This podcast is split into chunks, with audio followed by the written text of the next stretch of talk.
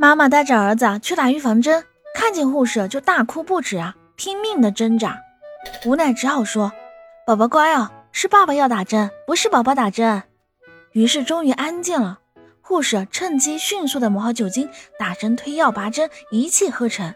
这小宝贝居然一直很安静，之后一脸茫然的看着护士说：“阿姨，你你你好像是打错了吧？”